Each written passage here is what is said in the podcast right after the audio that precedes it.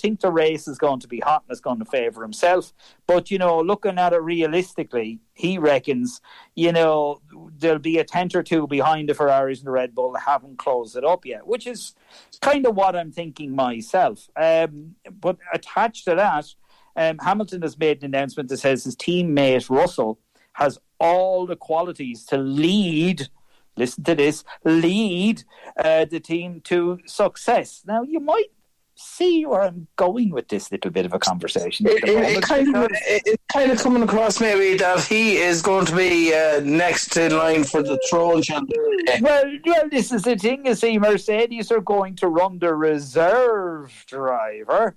Um, de Vries in place of Hamilton and for free practice one um, in France. So yeah, it's kind of they're running their test driver. Obviously, they're going to say to see the car and test the car, but you don't really run the test drivers in free practice unless you really understand what's going or you know you want to understand something different um, and that's where you want to be you're really trying to understand something different now i think with george russell's very down to earth view with running a test driver and with Lewis reckon that Russell is good to lead the team um, for the future. I think my prediction at the start of the race could be right. I think Lewis Hamilton could be leaving this year, and if not this year, definitely next year. Um, don't worry, Michael. If your prediction is wrong, we'll have plenty of listeners texting in saying, ah. yeah, yeah. Look, look at that. Look at that Egypt. I mean, what's he like? That stupid Egypt, like you know, predicting everything as usual. Uh, but it is. I, look, I, I, it's kind of reading between the lines, but it's not very difficult reading between the lines, no. is it? No, it isn't really that difficult. Lewis is not getting younger. Um, you know, Lewis is doing his best. I'm not saying Lewis isn't, and I'm not saying Lewis isn't a great driver. Of course he is. He's a world champion. He's a seven times world champion. But the thing is, he's he's taken his time. He's going. He's going to take uh, George Russell eventually. He's going to get ahead of him for fourth place. But you know, so far George has been ahead of him more often than Hamilton's been ahead of George Russell. George Russell is a class act and he's a younger yeah. man by a good few years. Um, I think it's wise. He's kind of the future of Mercedes, really. Yes, I think it's wise. I think it's wise Hamilton didn't announce his retirement at the end of last season because it would yeah. have looked like sour grapes. Um, it yeah. really would have, and I know he was considering it, but it really would have looked like sour grapes. So I think the extra year is a good idea, and I think you know, he's not going to win this year unless like Red Bull and Ferrari blow up in every, nearly every second race. It's just not going to happen. But um, I, I think he's doing well enough that this is the time to leave still on a high, if you get me. But he, he will be leaving uh, in the context of honour because, you, you know, he, he has been a very honourable driver over the years and he has really essentially to the wider I suppose Formula One world, he has nothing to prove to anyone because he, he, he has he has done it on the track. So yeah. his, his, record, his record, with the exception of this year, and unfortunately, well, I suppose unfortunately for him, the last race of last year, you know, yeah. he, he, his record speaks for itself. Uh, last year was a disaster. Um, it, yeah. it, didn't matter. It didn't matter who was going to win last year. Really, I mean, you know, I, I think Max got the better end of the stick because he won. But in the long run, I think the two of them. Well, I, I, I do think the two of them were like two young fellas trying to best each other last year. So, yeah. you know, I think the less said about that, the better. Um, yeah. I think with Lewis, look, he has his good points, he has his bad points. Like him, don't like him. He's still a seven time world champion. He's still doing his job. He's still doing as well. If he decides to retire this year, fair play to you. Job well done. Yeah, and uh, I suppose uh, that that's going to be interesting. But uh, yeah, so a very a very interesting French Grand Prix to look forward to. So listen, thanks very much to, for taking the time out to to discuss this week's uh, Grand Prix, and we look forward to looking back onto it, looking back at it next week, and of course looking looking forward to the next one. So until next week, we'll chat we'll chat to you then until next week, and hopefully we won't get I won't get us carried away. no problem. So listen, thanks very much, and uh, that was Michael O'Grady, our Formula One expert. and you're very welcome to this week's sideline cut with myself, Aidan Raftery, and of course we have the uh, we have the legend that is Larry O'Gorman. Hello, Larry. How are you? Are you well? Hello, Aidan. Yeah, and how are you? All doing well so far. Anyway, down here in the sunny southeast. That's the stuff. That's the way to have it. And you've been enjoying the lovely weather that we've been having over the last couple of weeks. Yeah, I've been doing a lot of work and you know inside and outside. lovely hurling weather. yeah, I wouldn't be running around too much though, to be honest. No, and I suppose uh, this week we're going to be talking about the uh, we're going to be looking back to the All Ireland hurling final there that took place last weekend between uh, what was in what was a great game a great game of hurling one of the best games of hurling uh, uh, one of the best All Ireland finals I'd have to say for for, for a number of years. But uh, yeah it was, it was, a very interesting it was a very good game between between Limerick and of course Kilkenny. But I suppose really another part another part of it as always is the celebration of the the 25th anniversary of uh, a, a, a team that wins in All Ireland, and I suppose two teams that were included in that on uh, on Sunday were Clare, but uh, I, I, suppose Dónal Cusack raised uh, raised the point uh, on on the Sunday game by by and he was quite right. It was a legitimate point. It showed kind of uh, disrespect when you consider that uh, they were introduced to the crowd an hour before throw in. And of course, I'd like to say congratulations to yourself and your your fellow the fellow your fellow um, Wexford players as well who were introduced to the crowd at half time. What were your overall thoughts on the, the way the GAA conducted that? Um, you know, if, when you consider, you know, what it take, all the effort that a player has to, had to put in back in those days and those these days, it, it's very hard to win in All Ireland. So, you know, I think like kind of recognition or appreciation um, should, should be afforded to the players. But what's your your thought on uh, the way it was organised?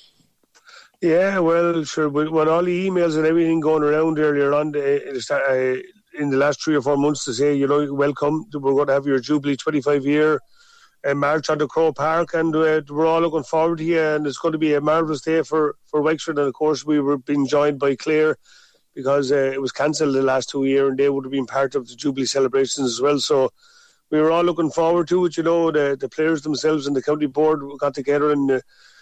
They said they were going to tug us out uh, nice and well, and you know we were going to parade in the manner that we did back in '96 and so on. And you know, it, it, was a great honour for ourselves to be to be asked to go uh, and do it, and it was a great honour to be going to be facing the whole um, the, the, the, the, full full capacity maybe of Croke Park at half time. So we were all looking forward to it, and we were all excited about it. So it didn't plan out the way we thought it would have in the end, but it was just before the game. Uh, sorry, just before we actually went into Croke Park, and Martin Storey had passed on the word that that we're going out first and then Clare are going out after us. And I said, yeah, that's good. To, in my own head, I said, that's good.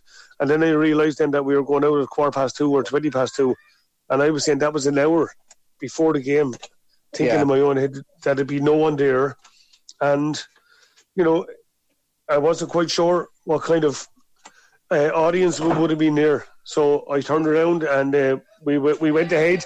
We went ahead to get called. And uh, when we went out and I couldn't believe it, to be honest, Aidan. There was a very, very small crowd there. Uh, I want, I don't know if it's embarrassing for the crowd or it was embarrassing for us to be going out there. Uh, you know, you know, you'd like to be treated, uh, treated with the greatest respect uh, for all the time at the time and effort that you put in. Yeah, that's it, and uh, it's just a shame the way it happened, wasn't it? was was lovely, Ed, but it's just when we got down onto the field, we felt as if we were just like uh, like sheep, you know, just pushed out onto the field, get the presentation, uh, get the, the introduction done to the small crowd, and then back in, and then you do what you like after that. Yeah, I mean, it would have probably like because I mean, traditionally, you know, the way we used to see it done would be like at the minor match of a halftime of the minor match and halftime at the senior match, or between the the senior matches, or between the senior and the the, the minor match. But uh, you know, when the when the train when the majority of the crowd would be in it, but uh, you know, it, it's just a shame the, the, the way it worked out. But it, it, it was it must have been a, a, nice day for you to uh, kind of look back because you you would have spoken to I'm sure the uh, the Clare team as well and you know fond memories of you know when he won it when uh, Wexford won it in '96 and I suppose when for Clare when they won it in in, in '95 and and they won it in '97 or 90 in '97 as well so. Uh, it would, it would have been nice to meet up with you to meet up with the Clare and, and exchange stories as well. Yeah, it was. All, it was a lovely day to be meeting both teams, and uh, you know, we as I say, we had a lovely meal and stuff, and just sit down and chat to a few of them. But because it happened so quick, you know, that we were in, got to be up in proper order and stuff like that, and as I say, you know, yeah, before the game or whatever. But you know, we didn't know what to expect, to be honest. And in my head, when I was going up, I thought uh, we were going to be introduced before the game, and Clare were going to be introduced at halftime. So, to be honest, there was a lot of disappointment uh, uh, from from that point of view from both sides. But you know, it is what it is that we and you can't do nothing about it. And I, I, I do believe the GAA came out this morning, Croke Park came out this morning, and they said they wanted to apologise for it. So I know it's a bit late. Yeah. We were just saying at the time it was a little bit miserable for what happened. And I suppose really the, the, the, main event of the day was the the All Ireland final itself. And I said, uh, as, as, I said there at the start, what what an amazing game of hurling! One of the best games we've seen, one of the best All Irelands we've seen in, in, in quite a while. It had it had everything really. Had a great skill two great two great teams going at, at, for you know held for leather. And uh, but I, suppose really looking at the game and another thing from a health and safety point of view as well it's it's a wonder that there was no um, water break kind of 18, 18, minutes into the first half and then 18, 18 minutes into the second half, you know, just uh, for the because it would have been very warm on the pitch. That that's kind of one thing, but it, it, had everything you'd look for in a match. It had uh, intensity, both teams going at it head for leather. And, uh, you know, in fairness, Kilkenny did give them a, a game. But I suppose the, the last impression, really, from looking at it was you know, Kilkenny or um, Limerick never really looked in trouble. Like a few, maybe on the Sunday game, they were saying that, you know, that that uh, they were, you know, maybe that Limerick looked in trouble. But uh, yeah, in fairness, Kilkenny equalised and all that. But you, you, you always knew that um, Limerick had something in the tank or enough in the tank that you know when that happened that they'd go up and score a couple of points to kind of you know go back into the lead. So it, it would be different. We say maybe if Kilkenny had went into the lead a few times, maybe yeah, that you, you, you could say that. But what's your overall um, thoughts on it? Yeah, yeah. Well, from the from the point of view from the day that was in it, you know, we are all expecting a big game. They're two two probably the best hurling teams in the country at the present moment. a lot of skill and a lot of ability and a lot of hunger in, in both teams. So I was expecting a, a thriller, and we ended up finishing up with a, with a thriller of a game. Uh, looking at the game overall, the first half was a little bit sort of sluggish enough, if I could say that. They were trying to suss each other out, and they were uh, Limerick were playing the better hurling. Um, Kilkenny were relying on TJ to get a, a to tap over five or six uh, frees as well as you know a little few from play or whatever. But but Kilkenny knew where the goalposts were, and to me they didn't get enough shots at the post in the first half to drag themselves even closer at half time, even though Limerick were far superior by looking at the game itself. but in the in the second half, yeah, I knew Kilkenny had nothing to lose. They came out with all guns blazing. They, they, they kept their shape and they kept hurling away. And even on occasions, uh, yeah, when Kilkenny came back, you're right. When they came back to Limerick, Limerick seemed to uh, just uh, jump into another gear and uh, go up the field and get a couple of scores. Maybe every time Kilkenny got one, Limerick got two, and if Limerick got closer than than uh, than they expected, uh, you know, Limerick realised that they were in trouble, so they went up and then maybe tapped two or three over the bar. So Kilkenny did get back to a draw, but it, it took a mighty effort from them. And they brought in Walter Walsh and Richie Hogan. and They did make a, a slight change in the performance of Kilkenny, but you know you, you can't fault Kilkenny for their mighty effort overall. But yeah. I still believe that Limerick had had a little bit more in the tank yet, and uh, they looked as if they knew how to win it. And Kilkenny were trying to just pull him in. You know, it's like catching that big fish. You know, you're trying to reel him in and reel him in, and when you finally get him in, then he gets off the hook, and that's exactly what happened. Kilkenny thought they had him, Limerick never panicked. You know, they played this bit of a an explosive uh, attack in the forwards where they had everyone lined down the middle, and then they, they just explode to either left or right. And Nicky Quaid was able to pick him out where Kilkenny more or less went with the long ball, hoping that Walter and other lads would pick it up in the last 10 minutes, thinking that Limerick would, would have got tired, but they didn't. Limerick had enough class within themselves to see the likes of Gearóid, Hegarty, Tom Morrissey, Kyle Hayes, and these lads, Declan Hannon, Kevin Byrne, uh, Declan Byrne, sorry, they all had a lot of hurling quality uh, with them, but even at times, to be honest, then Limerick did wobble at the knees on occasions, but you know Kilkenny couldn't uh, couldn't kill them off at the time when they, when they did get their chance. So overall, it was a fantastic occasion uh, from the players' health point of view.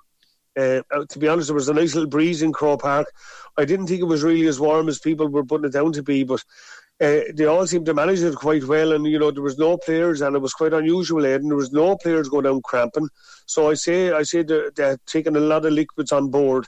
Uh, they didn't seem to run out of gas, and if you did, were running out of gas, the GPS system that you'll carry on your back would tell you, you know, that the, your levels had dropped, and then they were able to make a, a few changes the last ten or fifteen minutes. So, you know, to the players, to, to, personally, I know it's, a, it's a, a, player's health is the most important, but they didn't seem to be uh, struggling with that. And I think if the referee needed to do something, he would have called it, but it, it didn't happen. And you know people were praying that Limerick wouldn't get a water break because they seemed to do well in the previous years with water breaks. And when it didn't happen, you know, they're still able to manage it without the water break. So overall, you know, Brian Cody was very proud of his team and you know, he, he said he, he couldn't have asked for any more. And John Kiely as, as well, saying that, you know, his team went to the well on numerous occasions this year and and they got themselves through it. So they're starting to slip up a small bit in in a small way that Clare and Galway and Kilkenny ran very, very close. So, you know, maybe they're not going to run away with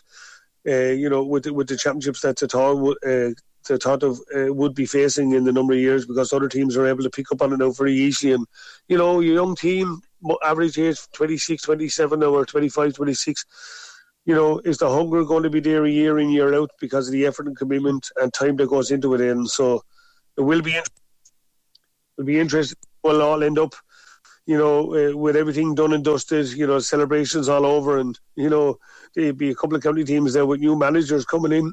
We'll be looking forward to getting a, a new setup with with the new squads, and uh, you know that that'll surely kick in now when the club championship is over. So you don't have too much of a break if you're in inter-county hurler with new managers coming in. So it's going to be interesting how we're going to how the how the likes of Waterford, whoever comes in there, you know, there's rumours, you know, in Kilkenny that Cody will step down and stuff like that. So it'll be interesting to see how they're all going to address it.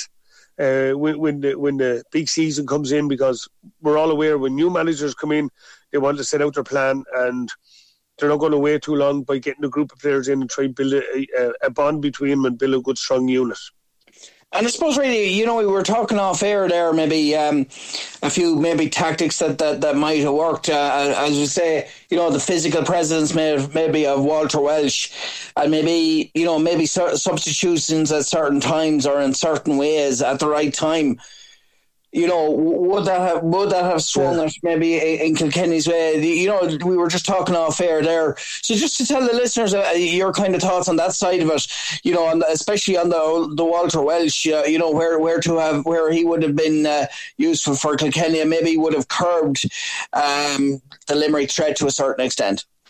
Yeah, yeah, yeah. Well, to me, uh, looking from the point of view where I was looking in, the the Limerick half forward line was, was, more or less going to town, and I didn't think the physicality. Richie Richie Reid on well centre back, but on the other side of him, lads were struggling with with Tom Hen- Tom Hennessy and with Gearóid Hegarty, so they were finding it very very difficult to deal with them in terms of physicality. Now, you know, we're all well able to run. The, the Kilkenny lads are well able to run, they're well able to hurl, but the physicality side of it, you know, you need you need to try and break it down.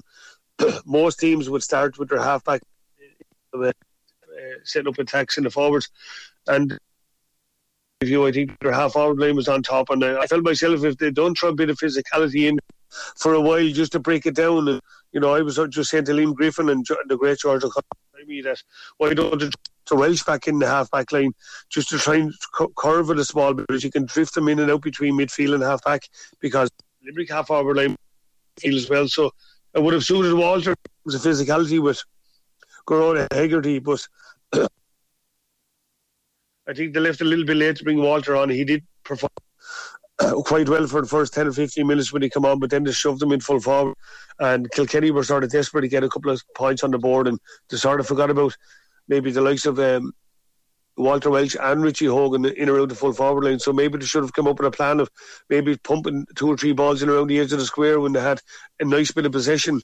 And even from the freeze point of view, you know, I thought they were a little bit hard done by, but with freeze and if he don't give him, he's getting booed by the Kilkenny lads, and if he do give it, he's been booed by the Limerick lads. So it was sort of a 50-50 uh, uh, chance of Kilkenny getting some frees, but I think they deserve two or three frees. But from the physical physical side of it, I think Kilkenny lacking that small bit, hoping that they keep the ball down low and run at these Limerick lads. But I think Cody realised now in the end that uh, you know speed is one thing, but strength and speed is another thing, and, and I think and and the form that Limerick were in in the second half, especially, you know, as you said, and they, knew how to see it out. They never threw in the towel. They never got flustered they just kept their focus and kept going, sticking to the game plan, and it paid off for them in the end. And even though Kilkenny did get close to a draw, or sorry, Kilkenny got in, uh, got level with them at one stage. Maybe if Kilkenny up or whatever, you know, would Limerick fade away? But you know, looking from where I was sitting, Limerick weren't too panicking. You know, John Kiely wasn't panicking. Cody was a little bit more nervous because Limerick were starting to get uh, get on top, as I said, in locations where uh, he, it didn't happen in the first half for Limerick, and all of a sudden, as I said, Tom Morrissey, even Aaron Gillane looked a little bit sluggish, but every time he got the ball, he looked so dangerous. So, from an overall overall point of view, uh, it was it was a fantastic, fa- fascinating game. The second half was brilliant. The crowd, the atmosphere was magic, and uh, you know, uh, it was a great day for a spectacle of hurling for the for the people of the world that looked in on us. You know, the game of hurling happened, especially Ireland quarter, semi-finals, and finals. And this year was one of the best All hurling finals we've seen in a long time. And people, Kilkenny went away uh, uh, that uh, unsuccessful, but their supporters were very, very proud of their team. you know, a lot of people said that Limerick would blow them out of water, but Kilkenny, as Kilkenny, great heart, great spirit. But on the day, you know, you have to applaud Limerick for what they achieved with their three in a row. And you can't take that away from. And of course, really, we, we, you know, when you when you look at Limerick's system and uh, maybe their strategy and tactics, the cornerstone of of their play has to be the. Um, you, you know the Nicky Quaid's puck outs, his experience. You know that you know, everything was planned to a T by John Kiely. You know, he has someone, Nicky Quaid has someone working with him for the puck outs. And, you know, all his puck outs were well worked. And at the, he did the correct puck outs at the correct time. It was, it was very, it was very impressive, very professional as well. And also, I suppose, really, looking throughout the championship as well with uh, with Limerick, you know, they, they had no real easy view or easy kind of um, trip to, to the final because I mean in Munster, you know, Tipperary gave them a game yeah, a real game. You could nearly say that maybe Tipperary, to an extent, were unlucky not to beat Limerick. But then, uh, th- then you have uh, Clare in the round robin uh, that uh, obviously ended a draw. What a game that was! And then you know in the Munster final as well, you know, step up Tony Kelly. What another great game the Munster final was. Yeah, yeah. Uh, went into extra time. What a sideline cut to, under under that pressure. The last puck, the last sideline cut of the game, and it had to go over to take it into extra time so you could say Clare were unlucky, and then obviously, you know, to be fair, Galway, Galway gave them a, gave them a, a good game as well. But um, you know, but I, I, think that's the cornerstone of an All Ireland uh, of an All Ireland champions is you know when, when, they're in the tight corner, they're able to find their way around. They're uh, uh they're able to find their way out of trouble. Oh, 100%. Yeah, yeah. As I said to you earlier, Aidan, uh, awesome team and they have been for the last three or four, maybe five years. You know, this team has been together now quite a number of years. You know, and they're an awesome team. You know, and as I say, you know, when your belly is full, you know, how much more do you want to go at it? You know, and to me, it looked like this year was a year that they, they, sort of got out of jail on a couple of occasions, but they had the will to do it, they had the knowledge and and, and the whereabouts to do it, and maybe that's the reason why they got through uh, through right to the very end. You know, they know themselves. You know that teams are catching up on them, teams are rebuilding, teams are coming up with plans to stop them or whatever. And there's no question about it. There'll be. Um, Limerick playing how to cope and how to break them down or whatever because as I said earlier, Limerick looked a little bit average when Kilkenny got on top there for maybe seven or eight or nine minutes.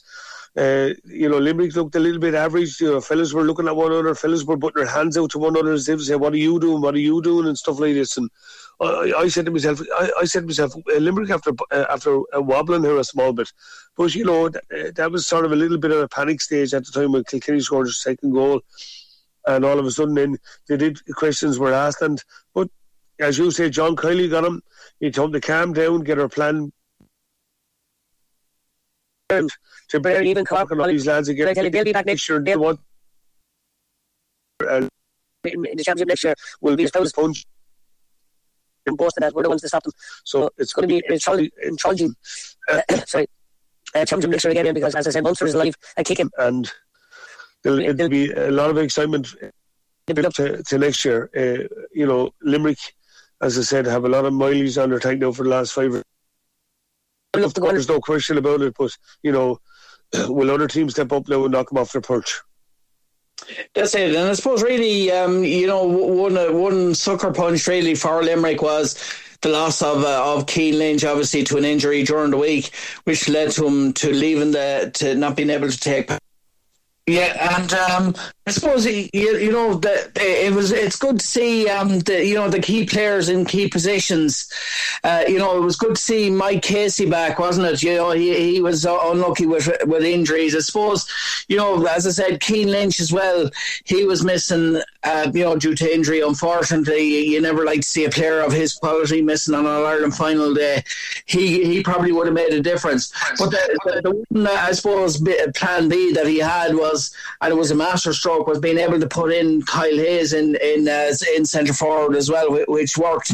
Uh, you know, while while Cian Lynch was out with the initial was his initial injury, but um, you know, it, could have been. Um, you know, a bit more of a convincing victory, maybe if if Cian was uh, if Cian was back playing. But uh, yeah, it, it's and, and I suppose elsewhere as well will be the um, the stories. You, you know, the managerial the sacking of Colm Bonnar for the, from the Lima, from the Tipperary senior hurling, but I suppose uh, they had a ready-made replacement in Liam Cahill, and of course it's looking like uh, Derek McGrath is going to be the front runner for the Waterford job. What are your thoughts on that?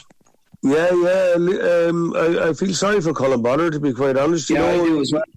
He, he had a he had a tough. Uh, uh you could see he had a tough whole year. You know, um, last two or three year Tipperary have given some outstanding performances, and uh, he lost key players to retirement and an injury this year. So he would have been down very, very low in terms of trying to get a full panel, get ready for the championship. You know, he he he blended in uh, a couple of lovely young lads into the hurling world uh, down in Tipperary, and he had a couple of experienced lads with him, but it didn't pan out for him well in the end. Um, of course, when they lost to Kerry in the old Munster League, you know that wasn't a great start for him, and start for him, and, a lot of people were sort of saying, "Where, are we going with this guy? This fella is, is already had have a solid setback," but he he can only go and do what he can do, you know, and.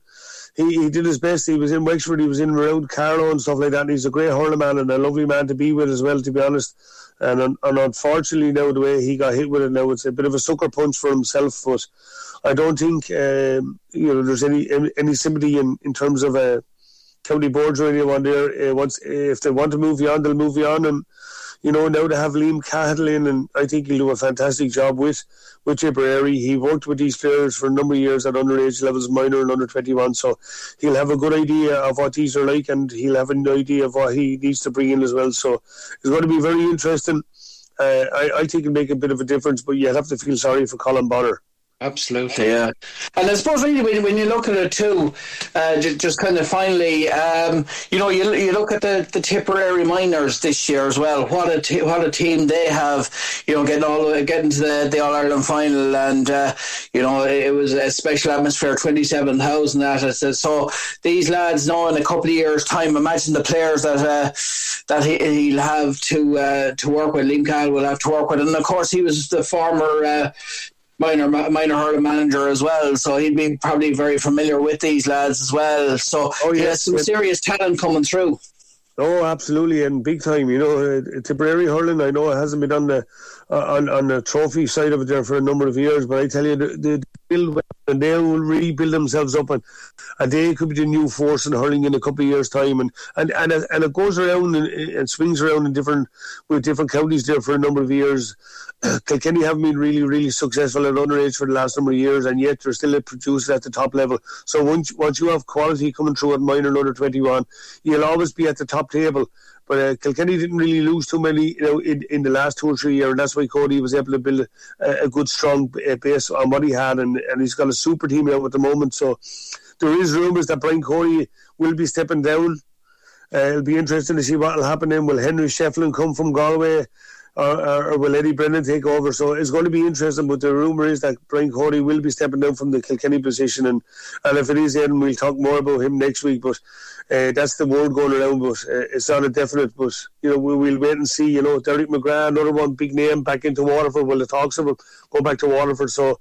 Uh, and a change once again on the cards of management, and of course to show you now in if you're not successful after the first year or two, you know, there's no room. They'll just push you on and bring someone else in. And that's the unfortunate thing now when county boards are, are, are paying big money out in terms of uh, teams and, and, and, managers and stuff. And county board, the running of county board levels and, and running of teams has, has gone very expensive. And but that, that covers a lot of the finance within, within we were lucky with Davy when he was here. He got a lot of bums on seats and, and it created a nice financial end of it and it covered a lot of expenses down in Wexford. So Tipperary will have to do that as well. Waterford will certainly do it because if you look back at the league, they were definitely one of the best teams in the league, and for some reason, uh, their tank uh, emptied out very, very quick in the very same way that Clare did after the Munster final. So it takes a mighty effort to get to a level in, and if you if you if you judge it right and if, and if you get it right, well, then there's a great chance and a possibility that you you, you could get to an all Ireland semi final or final. So it, it, goes to show you it's it's all about gauging it properly now, and the, the professional side of it that's gone into the, into the game it's is massive. And you know, if short term success doesn't always give you long term victories, you know, so that's what happened with Waterford and Clare so I, I, honestly believe they'll bounce back next year. So we're going to see a lively All Ireland next year again. I, I honestly believe it. You know, Darragh Egan here in Wexford only knew six months in this, and he, we had a reasonable good year with him. Shefflin in Galway, uh, he got better as the year got on, and Galway got better with him as well. So it'll be interesting to see what we're going to face down the line. But once again, Ian, I think Hurling was the winner. Uh, when you look back at this year's championship, I would have seen it. I would have liked to see a, a larger space in between some of the games. Uh, a lot of players found it tough going, you know, week in, week out playing championship matches. So I would have preferred maybe if that, you know, you play every second week just to give you a breather or recovery time because if you're a star player like Tony Kelly who got injured in the Munster final, he wasn't he wasn't in good road running to be quite honest again Wexford and it's the same again Kilkenny. He was struggling with a bit of an injury he's the type of player that didn't want to throw in the towel. He wanted to continue on, but unfortunately, it didn't happen to him at the end of this uh, at the end of this year for him in terms of Galway's ex, or sorry, Clare's exit. But he's another one of one of one of hurling's best at the moment, and he'll be back, and Clare will be back to prove a point to everyone. So it's going to be interesting, and we're all looking forward to it. That's it, and uh, it's going to be interesting to see over the next week. So, so if there's any changes with, regards to does Derek McGrath get the uh, get the Waterford job? So it's something for us to look forward to talking about next week. No problem, man. And thanks very much, and thanks to all your listeners for their listening all the year round. And hopefully, we'll have a good old chat on how the year ended, uh, and and the new managers coming in. We'll speak about it next week. No problem. And listen, thanks very much for taking the time out to do the interviews. As I know you're you're a busy man and you have a family there, so it's very much appreciated. So we'll talk to you next week. Thanks a million, Ian. God bless. No problem. Thanks. Bye. Bye. Bye. And that was Larry O'Gorman, former. Okay, last weekend, three of the Athlone Town ladies under 17 squad were brought down to the AUL complex in Dublin to go through Irish trials assessment for the under 17s international side. And I'm delighted to have Anthony Fay on the line to talk about the three girls who went up for assessment. Anthony is the head coach for the under 17s ladies coach and also the assistant coach for the senior Athlone Town ladies team. Anthony, how are you doing? Hi, Robbie. Thanks very much for having me on. Oh, look, it's a pleasure, Anthony. Look, before we actually get to the girls, let's talk about the team's league form this season. It's been a pretty solid season so far three wins, two losses, and two draws. How would you view this year's league form? Yeah, uh, so we're in phase two at the moment. So it started off initially with phase one, so to try and get the seedings for the season. So in the initial phase, we played uh, seven games. We won three and drew two of them, and we lost two. Uh, so this year, when we started out initially, I sort of um, had the plan that a lot of these girls were very young. We have a we have ten 07s we have nine 06s and we have one 05, which that means that there's only going to be one girl over age, say, next year. And then we have uh, 10 girls that are going to be able to play at this age level for three years. So the sort of the goal at the start of the year was to put the foundations in that we'd be able to hit the ground running next year and sort of blood these girls in to get League of Ireland experience. Of the 20 girls we assigned, there's only three of them previously had women's national league experience. So that's what uh, we sort of set down when. Uh, so I got the backroom team together. So we have Niall Craven. Francie Meehan, the goalkeeping coach. We have Jack Lennon and Derek Fox. So what we set down at the start, uh, when Mickey O'Connor approached us about this, and we said, look, we'll try and push the uh, the backroom team together and the goal initially was to just set out and sort of get the girls the experience playing in this league first and then see where we go. Um, most of these girls, so just a bit of background on a lot of these girls, I was the manager for the MSL Gaynor Cup for the last three years.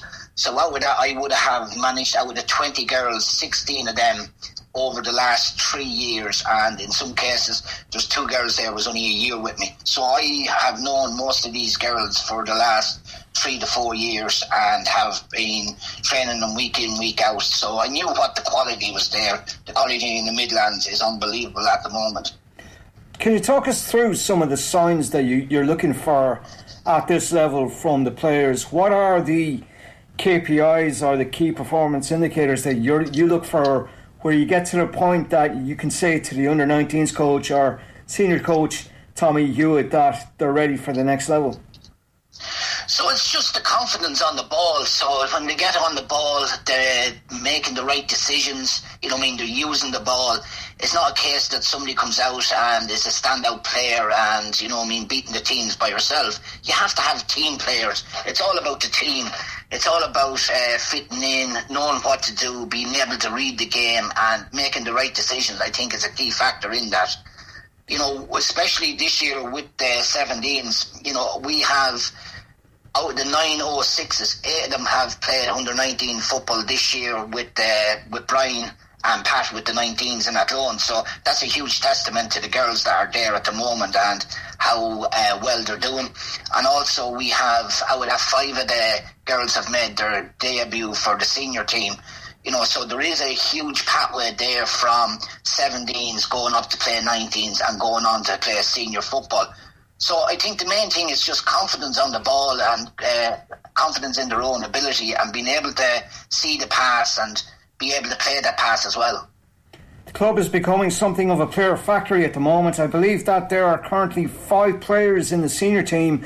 That's the Athlone Town senior team that have been on Irish international duty level over the past year. Talk us through the process from the beginning to senior level. Um, what goes into making a high quality player for a club and country? Um, I think it has to be the work ethic of the player. You know, I mean, we come in. Uh, unfortunately, at the moment, we only have about four hours touch time with the girls during the week before a game. You know, a lot of them are young girls doing their leaving, doing juniors and that. So we don't. So I think the important thing is outside of the club as well that they're looking after themselves. That they're doing that little bit extra, they're going the extra mile. It's not that uh, just relying on what we do in Athlone. Uh, the girls outside of there, uh, you can see them there. They're training with local clubs when they're home. They're training with boys teams. And the want, uh, I think the hunger has to be there. Some people have the, all the ability in the world, but if they don't have the right attitude and the right mentality and hunger, they'll never succeed. So you can see all these girls coming through. It's and I think it's with the success of all the teams, you know, from senior, uh, international down to 17s as well. There is a pathway now, and to see it that it's not you know I mean? At one stage, it used to be your top teams that were producing all the girls for international level. You can see now the likes of us in Athlone, which are flying high, that all girls are considered. So you don't, there was, I think, a mentality that you had to be playing in the top league in Dublin or, you know, to get noticed. Once you're playing, uh, what's meant for you won't pass you by. And once you're playing at the highest level in the country, you will get seen by all the coaches that's around looking at the players. I know that the club is linked in with the Midland Schoolboy League. Talk to us about that relationship and how it's developed over the past two years. Yeah, so initially, when uh, about three years ago, I was the coach of the Midlands Gaynor Cup team. So what we did is we set up uh, a partnership with the senior team at the time. So most of these girls that are in playing 17s now would have had a mentor program set up with the senior for the MSL and uh, Athlone Town girls. So there would have been a midfielder set up with a midfielder, and there would have been coaching and mentoring. So uh, a lot of this was during the COVID when it hit initially. So so the girls were sending videos to each other. The under 13 MSL girls, Gaynor Cup girls, were sending questions into the senior players on, you know, about their experience and give, looking for advice and what to do on the pitch and the whole lot. So that sort of set the foundation for it. And the girls, the senior girls were only too delighted at the time in Athlone to answer the video calls. So I was the go-between. So it was every week you're having 15, 20 messages being sent from the senior girls to the MSL under 13 at the time, and then the 13s were sending videos back. So it was a huge, uh, I think, stepping stone for these girls to see what it takes to play at this level. And then you look three years, four years down the road, these girls are now the next generation that's in playing under 17 football with Athlone Town. Let's talk about the three ladies that were on Irish trials at the AUL at the weekend. Uh, Millie Daly, Grace Gleeson, and Mary Phillips. Talk to us about these girls and what got them noticed by the Ireland National Scouts.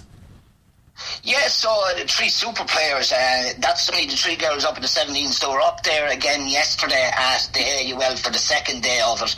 So uh, we were playing, so that when phase two of the league started, which is the elite phase, we had Wexford Youths at home uh, in the first game, and James Scott attended the game, and he was very impressed with the level of the performance of our girls and Wexford, and you know he pinpointed the three girls in particular, and he asked uh, to bring them up to the assessment centre to see. Uh, you know, with the rest of the girls around the country to see how good they are compared to everybody else. You know, and I think, to be honest, these three girls that went up are only representing the whole team. There's a lot more gear that is has the same ability, or if not better, than what we have. But on the day, James noticed these three girls in particular, and they really stood out. Like they're super players. Mary Phillips has been with the club for the last. This is her second season playing, and Millie playing under 19s. So there's um, huge development and huge improvement over the last few years. And Grace then is only new to the club. Grace is originally from Clare. She was with Treaty United United before this. So Grace come in and she's a box to box midfielder. Like, and I think the main thing is the attitude of the girls. It's super. You know, they want to improve. They want to push each other on the whole time training there, we train Tuesday and Thursday, two and a half hours each night, and every one of the girls come in and put huge effort in just on the 17s, like uh, the week before that, we had four girls that went up for assessments with the under 16s as well. You know what I mean? And it just goes to show that the the development within the team is huge and the potential within that team is huge. We had Kira Walsh, Hazel uh, Aoife Walsh, and Lucy Fitzgerald was up the week before with the 16s as well. Just uh, for our listeners, could you just explain who James Scott is for, for them? So yeah, so James Scott is the national coach for the Irish under 17s. He's also over the COE, which is the Centre of Excellence for underage around the country. And James will be a regular visitor to Athlone there. You know, he'd be coming down um, taking the COE. A matter of fact, he was down, took a session with the under 17 girls there about two weeks ago and like he was very complimentary of what we have done within the club and progressing these girls on and the pathway we have there. And like James would be constantly in contact. You know, all you have to do is pick up the phone and ring James and ask him, "Look, can you have a look at this girl for us?" And he'd be only too, too delighted to bring them in and see what's uh, there. The same as Tom Melvins with the under six, with the Irish under 16s as well. I believe that the three girls have already played senior football for the team. Is that correct? Uh, two of them have. So Mary and Millie have. Grace hasn't yet at the moment. But yeah, the two girls have made their senior de- debut for the seniors. Uh, debut for the seniors this year.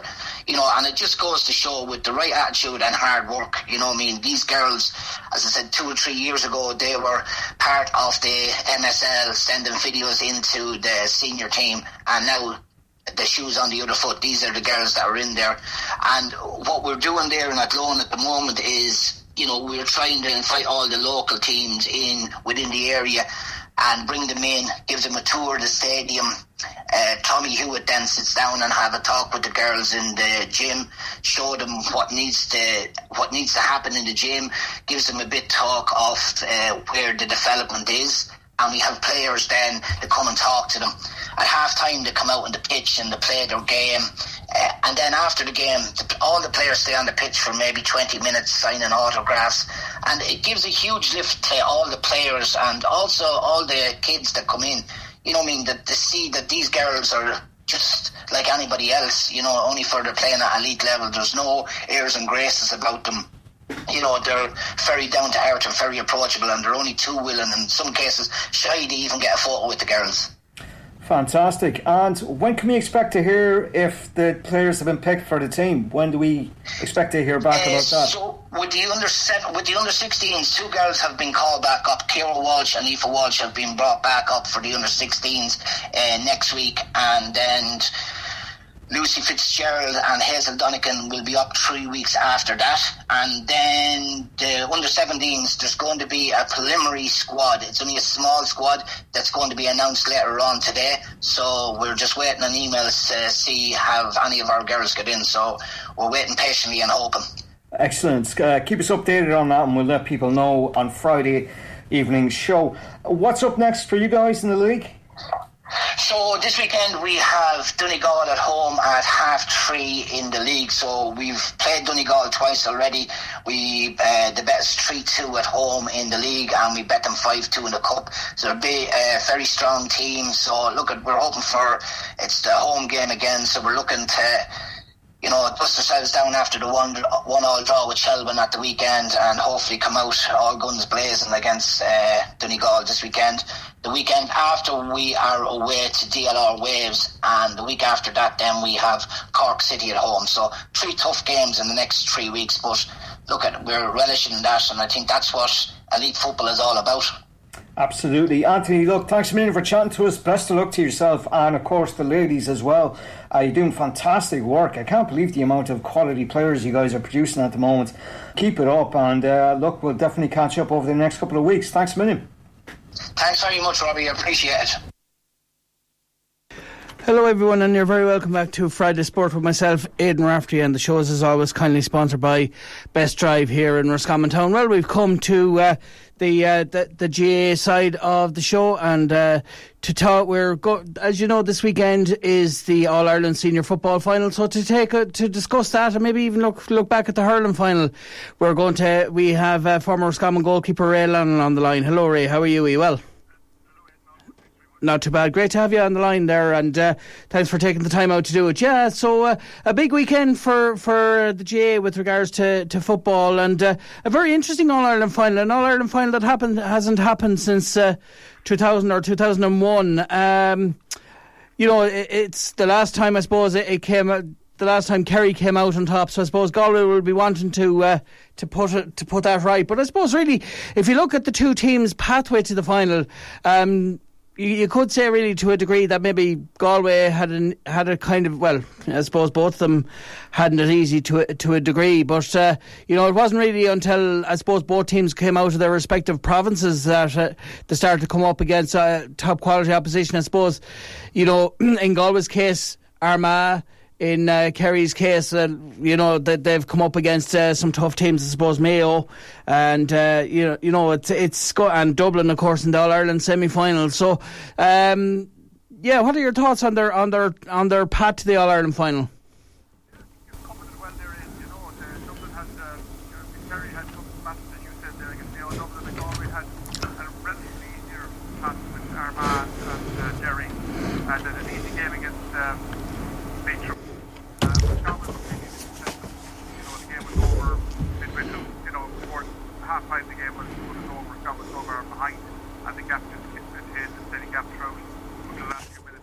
Galway under pressure.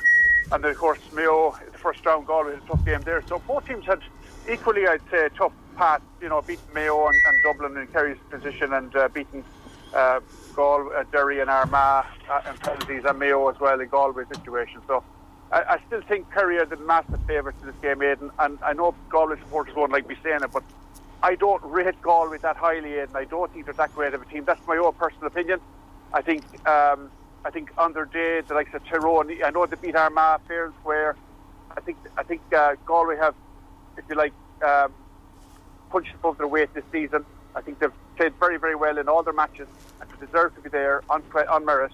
But I think if Kerry can hold Damien Comer and Shane Walsh, I see Kerry winning the game by a considerable margin. I think seven, eight, nine points. That's my own view. I hope I'm wrong, but that's what I see. I see a 118 to maybe 4, 13 points, 14 point victory for Kerry, seven, eight points. And I hope I'm wrong, and I hope the cup goes west. But I just have a feeling this might be a little bit too early in Galway's development to actually go and bring the cup. Kerry have been there before, and three years ago in the final replay lost to Dublin, semi-final drawn last year. Just have a massive bank of experience behind them. These players, although they're mainly in their early to mid twenties, most of them, and uh, I think they've just a little bit more experience. And I think Galway there'll be a force in years to come, Galway, but this year I don't, I, I can't see them beating Kerry. I think Kerry have, you know, a five, six, seven point uh, victory on Sunday. But uh, as I said, as a West of Ireland man, Connacht man, I hope Galway bring the Maguire Cup across the Shannon. And like I mean, when you look at when you look at uh, both sides, uh, you know, from the potential certain fifteen, there there shouldn't really be much uh, man, many changes from uh, the both semi-finals teams. Um, I suppose when you when you look at uh, when you look at Kerry, I mean, you have the two Cliffords, you have uh, Seanie O'Shea, you have uh, Brian Ó Beaglaoich. Um, you know, they, they're solid keeper. We were talking about this as well uh, with regards to their keeper. Their keeper is solid as well. He he, he does come come out a bit, but he he doesn't come out too far. So he's kind of he comes out when needs be, acting like kind of I suppose a sweeper. But he uh, and that means that you know if ever if ever like they lose the ball, then he can get back in goal and protect the goal, which is the number one priority. Um, I mean, we, we've seen it in, in the semi final there with the um, with the Derry keeper. He, he, was he came out quite a lot in that semi final, and, and there, there, was a sense that he you know he would get caught out uh, eventually at some stage in the game, uh, and that, that that proved it where you know he was midfield, and indeed all the the, the whole Derry team were nearly in, in Galway's half, and then Gal- Galway actually got the break and saw took their opportunity. They saw Damien Comer hit it in, and just like I said there, he, he was caught out. Um, you, you know that that's that that's the thing. Maybe. Uh, the goal the Galway goalkeeper as well. You know when you when you look at the goal, Galway goalkeeper, he you know I suppose against Clare wasn't it, and uh, you know in, in, one or two Armagh as well. You know he, he was kind of dodgy under the high ball, and uh, m- maybe that'll be something maybe that that Kerry would be looking to exploit as well. I think so, Aidan, and we, we've spoken about Roscommon failing to exploit that weakness in the Galway uh, team, the, the full back line. You know, the, the high ball in is something that Galway find very difficult to cope with, I think. Um, Roscommon proved it in the last few minutes of the Connacht final when Galway just couldn't deal with the high balls. Armagh, high balls into the goalie, they couldn't, couldn't deal with it, and Kerry will exploit that on Sunday. They will target that. They're very clever management team in Kerry, Jack O'Connor, you know, Dermot Murphy, Michael Quirke, you know, they're really, really sharp people. And I think Kerry, um, they'll be looking at that and they will have Dave Clifford in around the house early on. They'll test out the few, the high ball in. And um, they did it against Mayo a few years ago in All Ireland finals, the two or three goals in, in, in the first maybe 15, 20 minutes, you know. So I think if you look at um, Kerry's midfield as well, Aidan, you know, David uh, Moran's having a fantastic year this year. They've, they've, you know, they've Jack Barry as well. They've really, really did, done well in all the games in midfield. Uh, but uh, I think I think Kerry just have attacking threat. Gavin White is a player that will be big loss to them. He's, there's talk that he won't be playing, but if he is, he's a big loss to Kerry in the half back line. But uh, listen, if Galway can get the right ball into Comer, he's equally as adept in the in the air as, as, Yeah. as Kerry will be. So if they get the right ball into him, he can he can cause a lot of trouble. And the breaking ball inside to Robbie Finnerty and uh, of course Shane Walsh, if they get him on the ball enough and get good play, good possession into him, they have a chance. However, I just don't see the Galway defence being capable of holding Kerry forward line. And um, I think they've, if you take the Mayo performances uh, against Kerry and the Mayo performance against Galway, like Galway, okay, were comfortable towards the last 10 minutes and then they allowed Mayo back into the game. They won by a point. Whereas Kerry, they didn't allow Mayo back into the game in the quarter final. They won that game pulling up, if you like. You know, they won by seven or eight points in the end, a comfortable victory. So I, I just feel there's so much, if you like, Kerry have a danger in their own armoury and that they've won the semi final against Dublin, which felt like an All Ireland final. And Manny's a team won uh, their All Ireland in the semi final, went on to the final, and then collapsed like me did in 2001. But this is not the Galway team of 2001 or 1998. This isn't the team of Ja Fallon, Porry Joyce, Niall Finnegan, Michael Donnellan, um, you know, Sean O'Dwyer, Tomas Mannion, uh, Tomas Meehan. This is uh, this is a different team. Kevin Walsh. This is a young Galway team. It's a, you know, from the team that played Kerry in the quarter final and the Super 8s in 2018, that went on to play the semi final against Dublin in 2018. That's only four years ago. The Galway only have four players left and Yeah. two subs. So, like, it's a massive changeover. Whereas I'd say Roscommon, in their squad, I'd say from the 2018 team to the 2022 team, I'd say Roscommon might have 10 or 11 players. You know, there's, Roscommon have had a very little change in the personnel over the last five or six years. But uh, look at Aidan from a neutral, well, west of Ireland Connacht point of view. I hope Galway win the game. I just don't see it happen, and if they do, I'll be first one to eat my words. But I, I, if I was call it now, I said it to you before, I go Kerry about 118, Galway 12, 13 points. That's the way I see it, and I hope I'm wrong on the day. So do I. So do I. I, uh, I hope we're, we're, we're wrong on that, but uh, there, there is that instinct to go for Kerry because of, uh, I suppose, the convincing nature of the, of their uh, results leading to the final. But I suppose, like like you just said there, when you compare the Kerry team to the Galway team. You know, if you if you take out, uh, you know, you have Damien Comer, Shane Walsh, maybe Kelly in defence, uh, Paul Conroy, I suppose, in midfield. But outside that, you know, you know, they don't have the quality outside that that maybe you know that Kerry have. they don't have the quality. Galway don't have the quality they had the last time they won the All Ireland. They don't have those uh, match winners uh, to the same level Yeah. they had in twenty in in the early, you know, the back twenty years ago. They have okay Shane Walsh and Damien Comer, and Damien Comer was a match winner against Derry. But remember, they only scored two two eight against Derry, and that one of them was a goal that you says came in the last minute from a fifty yard punt up the field, you know, where the goalie Yeah. got out. So one eight, albeit Derry are a very defensive team. Um, I think I think Galway have shown vulnerabilities this season that Kerry haven't, particularly the Connacht final, Roscommon the last 10 minutes. They showed themselves very vulnerable. Um, in the first 15, 20 minutes against Derry, Derry were, were running at them and scoring points for fun and just didn't took the foot off the gas. Armagh, in fairness, came back at them as well in, in the last few minutes and, and got two goals in from those two high balls in. So Galway have shown vulnerabilities in their play that Kerry haven't. And Kerry had a, an amazing victory over Dublin. That was one of the great games of all time. It was a battle of the, tit- the titanic struggle between a great Dublin team and a great Kerry team. And there was nothing in it. And Kerry were just about the better team on the day and they scraped by by a point. I don't Yep. think Galway would have lived with Dublin. I don't think Galway would have lived with Kerry that day. But it depends on what team Kerry uh, shows up on Sunday. If they come in